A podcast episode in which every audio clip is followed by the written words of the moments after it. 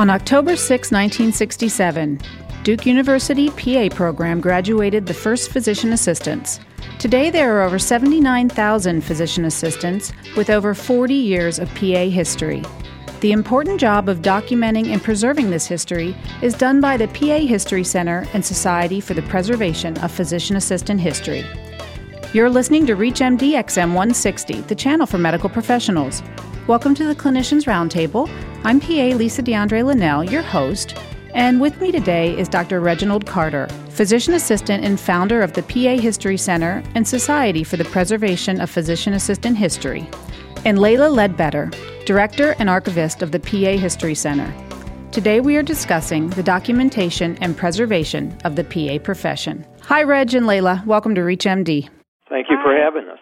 So, Reg, what was the motivation to establish a society and center dedicated to the history and legacy of the physician assistant profession? Well, in 2000, the first program that originated the PA profession was celebrating its 35th anniversary, and we began to realize that not much had been done nationally to make sure that our professional history had been preserved.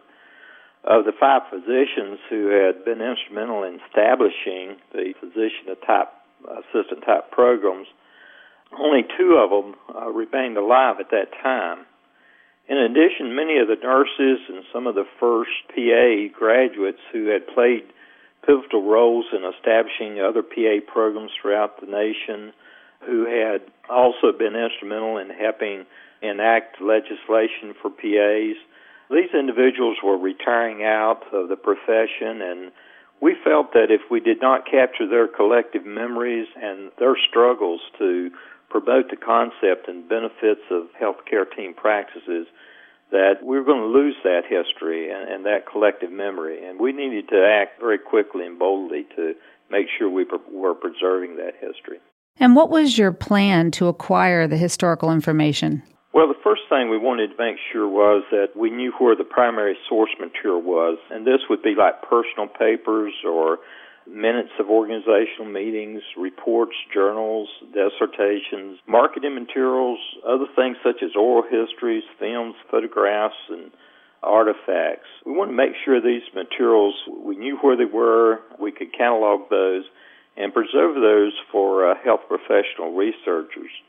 We had a medical sociologist at Duke by the name of Eugene Schneller, and he felt that the introduction of physician assistants and later nurse practitioners into the American healthcare system was going to be viewed eventually as one of the major innovation changes to occur in American medicine in the 20th century. And to really to place the innovation in context and accurately tell the story about the emergence of the profession.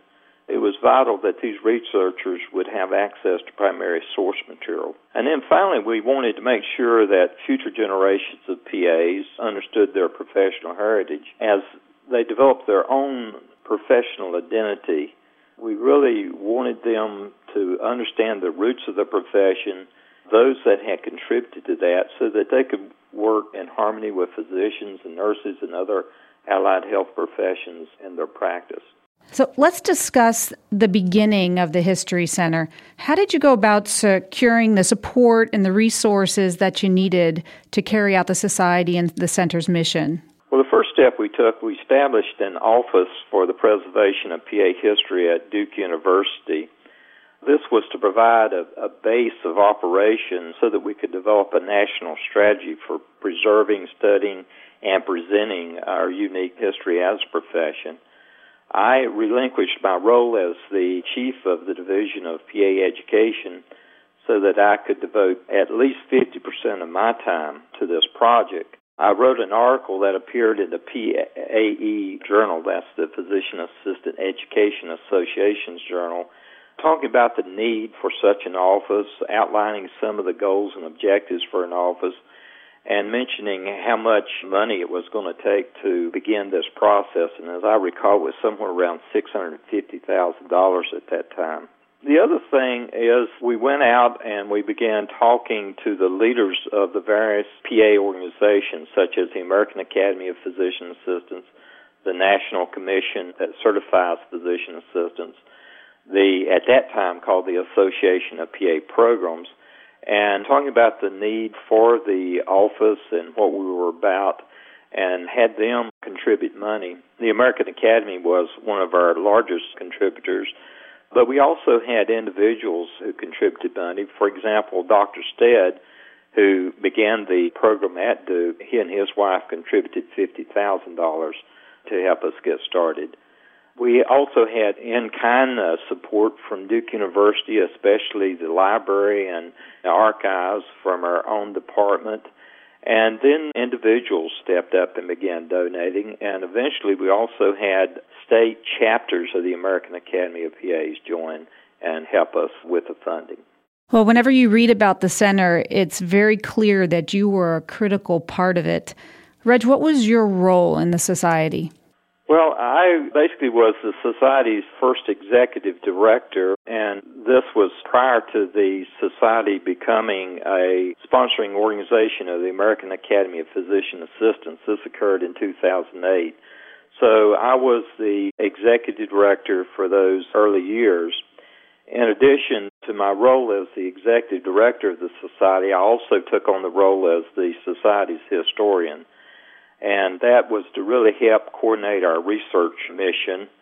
And also, I was involved in helping grow the collection, trying to contact individuals and programs and different state organizations just to find out what kind of historical records they had kept. And I remained as the Society's historian until last year when I retired and stepped down and I now have the role of historian emeritus, and that's basically an advisory role. Kevin Bays is the Society's current executive director, and Kevin is located in the Academy offices in Alexandria, Virginia. If you're just joining us, you're listening to the Clinicians Roundtable on ReachMD XM 160, the channel for medical professionals. I'm PA Lisa DeAndre Linnell, and I'm speaking with Dr. Reginald Carter, physician assistant and founder of the PA History Center and Society for the Preservation of Physician Assistant History, and Layla Ledbetter, director and archivist of the PA History Center. We're discussing the documentation and preservation of the PA profession. Let's switch over to Layla for a minute. One of the missions of the Society and the Center is to preserve the PA profession's history. And Layla, how do you do that? Well, it's really interesting actually. When a person or an organization donates their materials to us, we're very careful to go through and see what exactly they've given us. It could be photographs, it could be notebooks, it could be clippings, it could be videos. We go through very carefully and we organize them and decide what needs to be done to preserve them. And they're generally really unique and personalized items and so we don't catalog them the same way you would in a library book. We make what's called a finding aid, which is basically just a descriptive list of those items, but it also includes background information about the person who donated those items so that researchers can get a context for why that information might be important. And then we decide what we need to do to preserve the items physically. We transfer them to acid-free boxes and folders. We remove staples and paper clips, anything we can to make sure that it lives as long as it can without getting damaged just being stored. And then we store it actually in an environmentally controlled location where it's perfect humidity and perfect temperature and is actually locked down so it's secure from someone being able to come in and take things out that they would like to take home with them. So that's one of the things we do in really extreme cases, there's already damage done to the items. So it could be dirt or water or mold, and we have those specially treated by professional preservation organizations. Recently, we had an experience where an organization wanted us to take their items for them. It was the entire history of their organization since the beginning, and, and we thought that that was really important to us to help with. And they took us to their boxes, and they were actually stored in a, just a basic used storage facility, and they were starting to get a little moldy and starting to warp, and bugs and bugs and mice were able to get to it. So we scooped those up and brought them back to the archives and managed to save them all, which we were really glad, and we were we were thankful to do that. So that's kind of what we do here. Layla, you've been through the archives and you've seen many films and pictures and books. Any favorites? Oh gosh, one that pops to mind is a video that we actually have on our website, pahx.org, and it is about Joyce Nichols. We stream it on the website about her early days doing rural health care. She goes out and and helps people. I think this is back in the early 70s. And it's just really interesting to see her and see the people she's interacting with in rural North Carolina. I think that's one of my favorites. But I have a lot. I love the oral histories. I love to listen to the people who made history speak in their own voices. So those are some of my favorites. And I agree. Those were the ones that I enjoyed the most was hearing the actual voices. And if someone wants to listen to this, how do you present all this information to the public and how do how do they get there? We have a list of people that we have oral histories for on our website. However, we still don't have everything streaming on the website, although that is one of our future projects we'd like to do right now, go to our website, see who we have available, and you can just call me directly. Um, my contact information is on the website, and I can make a copy of the interview or a video and send it to the person. Or if they're interested in just reading it, I can send them a copy of the transcript, which we do for all our interviews. And do you publish any articles in any journals or any of the information available elsewhere? We have published a number of articles in both uh, PA literature and medical literature. For example, the Journal of Physician Assistant Education, this is done by the association, they have a feature section on the history, and we've had a number of articles appear in there. Advance for Physician Assistants ran a two year series of brief articles, basically around an illustration. We'd have a photograph of an item, a pen, or photographs of individuals, and then we would build a story around that to talk about some important event or policy that, that had been enacted among the PAs. So again, we do publish uh, a good bit. And Reg, do you have any favorites in the collection?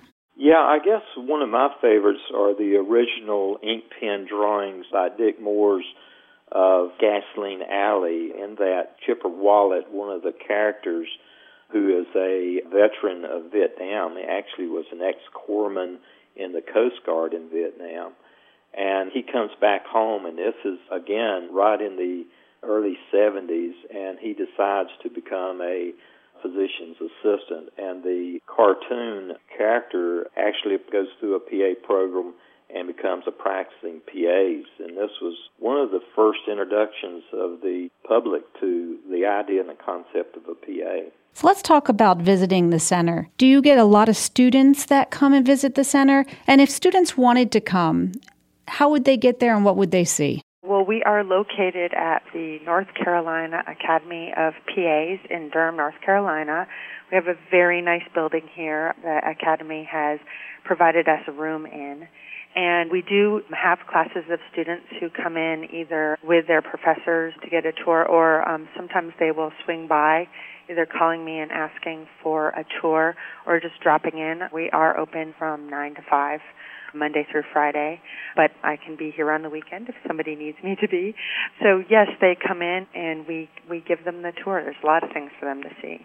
So, what can the PA profession do to continue the great work that you guys are doing at the History Center? How can PAs get involved? How can students get involved? How can everyone get involved? Oh gosh, how can they get involved? Well, one of the things I would encourage people to do is go out and look at the AAPA's website and click on the History Center link, and that gives more information about how to donate money, which we always need, or they can contribute their time or research or items if they want to donate their papers or memorabilia like pins or patches or we always need photographs. So if they go there, they can see how they can donate. That's one way. And they can find out more via our Facebook page. So they just go out to Facebook and look up the Physician Assistant History Center that we keep them up to date and keep people up to date on, on what happens at the center. Thank you, Reg, and thank you, Layla, for coming on the show. Oh, it's our pleasure. Thank you very much. I'm PA Lisa DeAndre Linnell, and you've been listening to the Clinicians Roundtable on ReachMD XM 160, the channel for medical professionals. Please visit our website at reachmd.com, which features our entire library through on demand podcasts. And thanks for listening.